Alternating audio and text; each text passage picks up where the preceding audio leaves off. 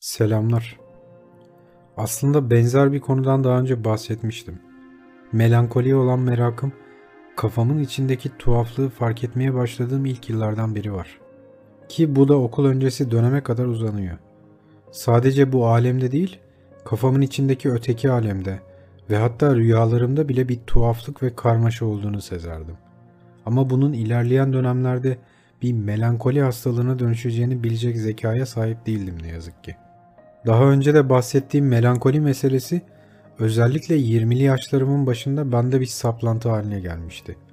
Başıma gelen her felaketi gizli bir zevkle kabul ediyor, başkalarının bakmaktan kaçındığı melankoli penceresinden ele alıyordum.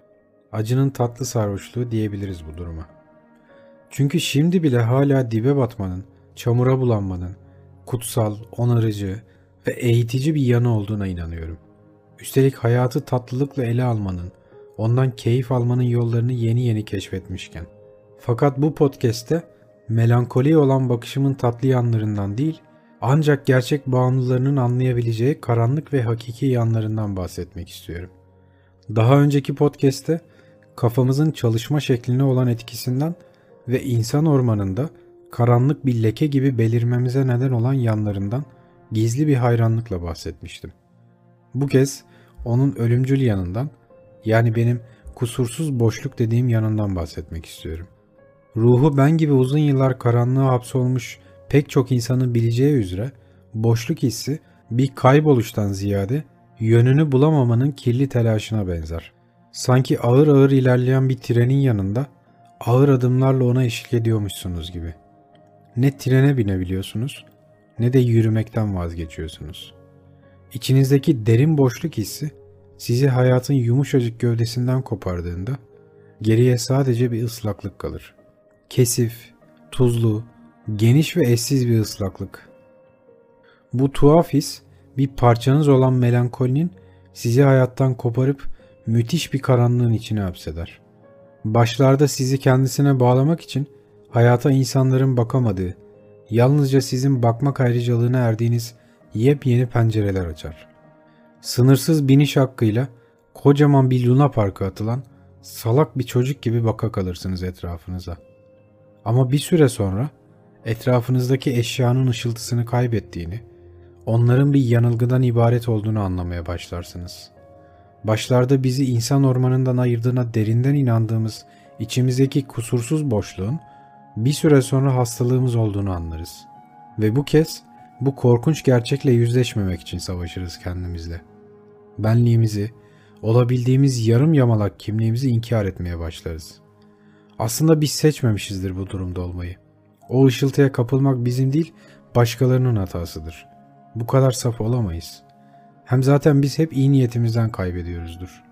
İşte içimizdeki kusursuz boşluk, bizi hayatın tatlı ve yumuşacık gövdesinden çekip kopardığında kendimize söylediğimiz yalanların da böyle sınırsız bir yanı vardır. Peki gerçekte biz kimizdir? Biz başımıza gelen şeylerin bir sonucu muyuz? Yoksa evet, evet işte bu demekten mutluluk duyduğumuz bir çabanın eseri mi? İçimizdeki kusursuz boşluğu yaratan şey seçimlerimiz midir? Yoksa yaptığımız bu seçimlerin bir bedeli olarak yıllarca içimizde büyüyen bir sonucun eseri mi? Bana göre içimizdeki kusursuz boşluk, dipte olduğuna inandığımız anların toplamıdır. Böyle çaresiz ve karanlık anlarda insan yaptığı seçimlerin onu getirdiği nokta olduğunu düşünür. Bahsini ettiğim bu kusursuz boşluk hissinin en karanlık dönemi 20'li yaşlarımın başıydı. Melankoli ve romantizm dolu bir dönemden geçiyordum. İlk kez aşık olmuştum. İşsizdim. Hayatımın en karanlık dönemlerinden birindeydim. Bir kıza aşıktım ve bir kitap yazıyordum. Tüm bunların üstüne derin bir karanlığın içimi kemirmeye başladığını anlamıştım.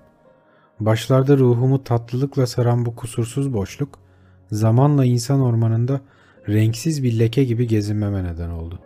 Onların arasına karışamıyordum. Her karışmak istediğimde de içimde bir şeylerin beni sahte bir duyguyla kemirdiğini hissediyordum. O an hissettiğim berbat hissin tek çaresinin evime koşmak, odama kapanmak ve içime dönmek olduğunu fısıldardı bir ses.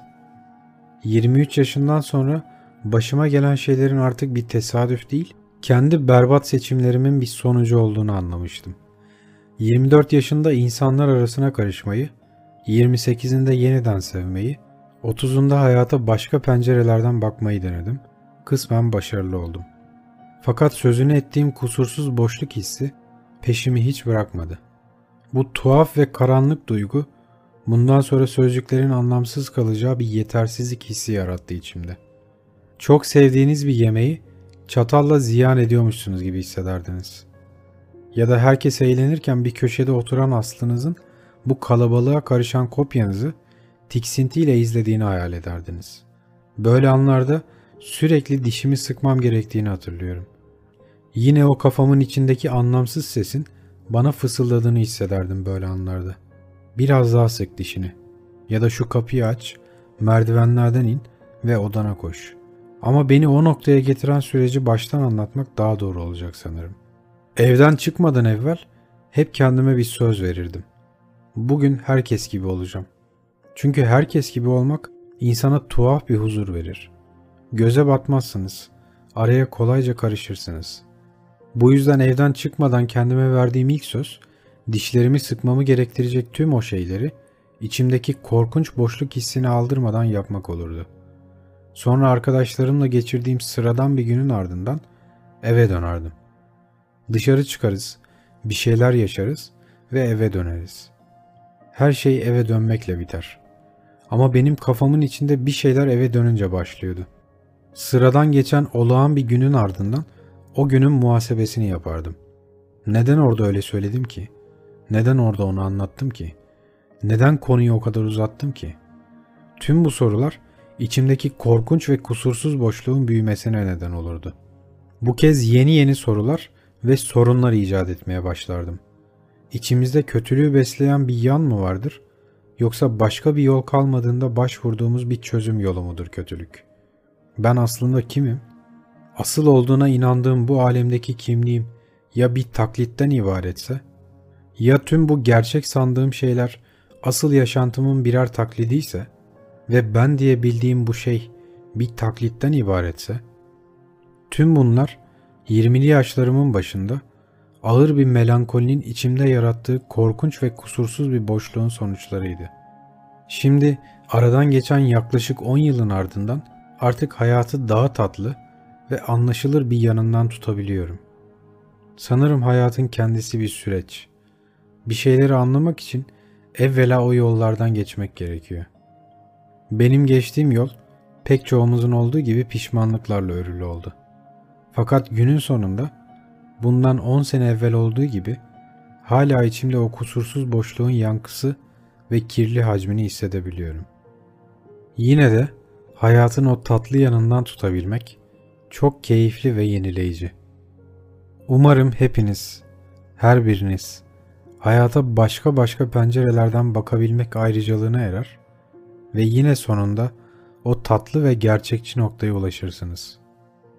Umarım. Görüşmek üzere.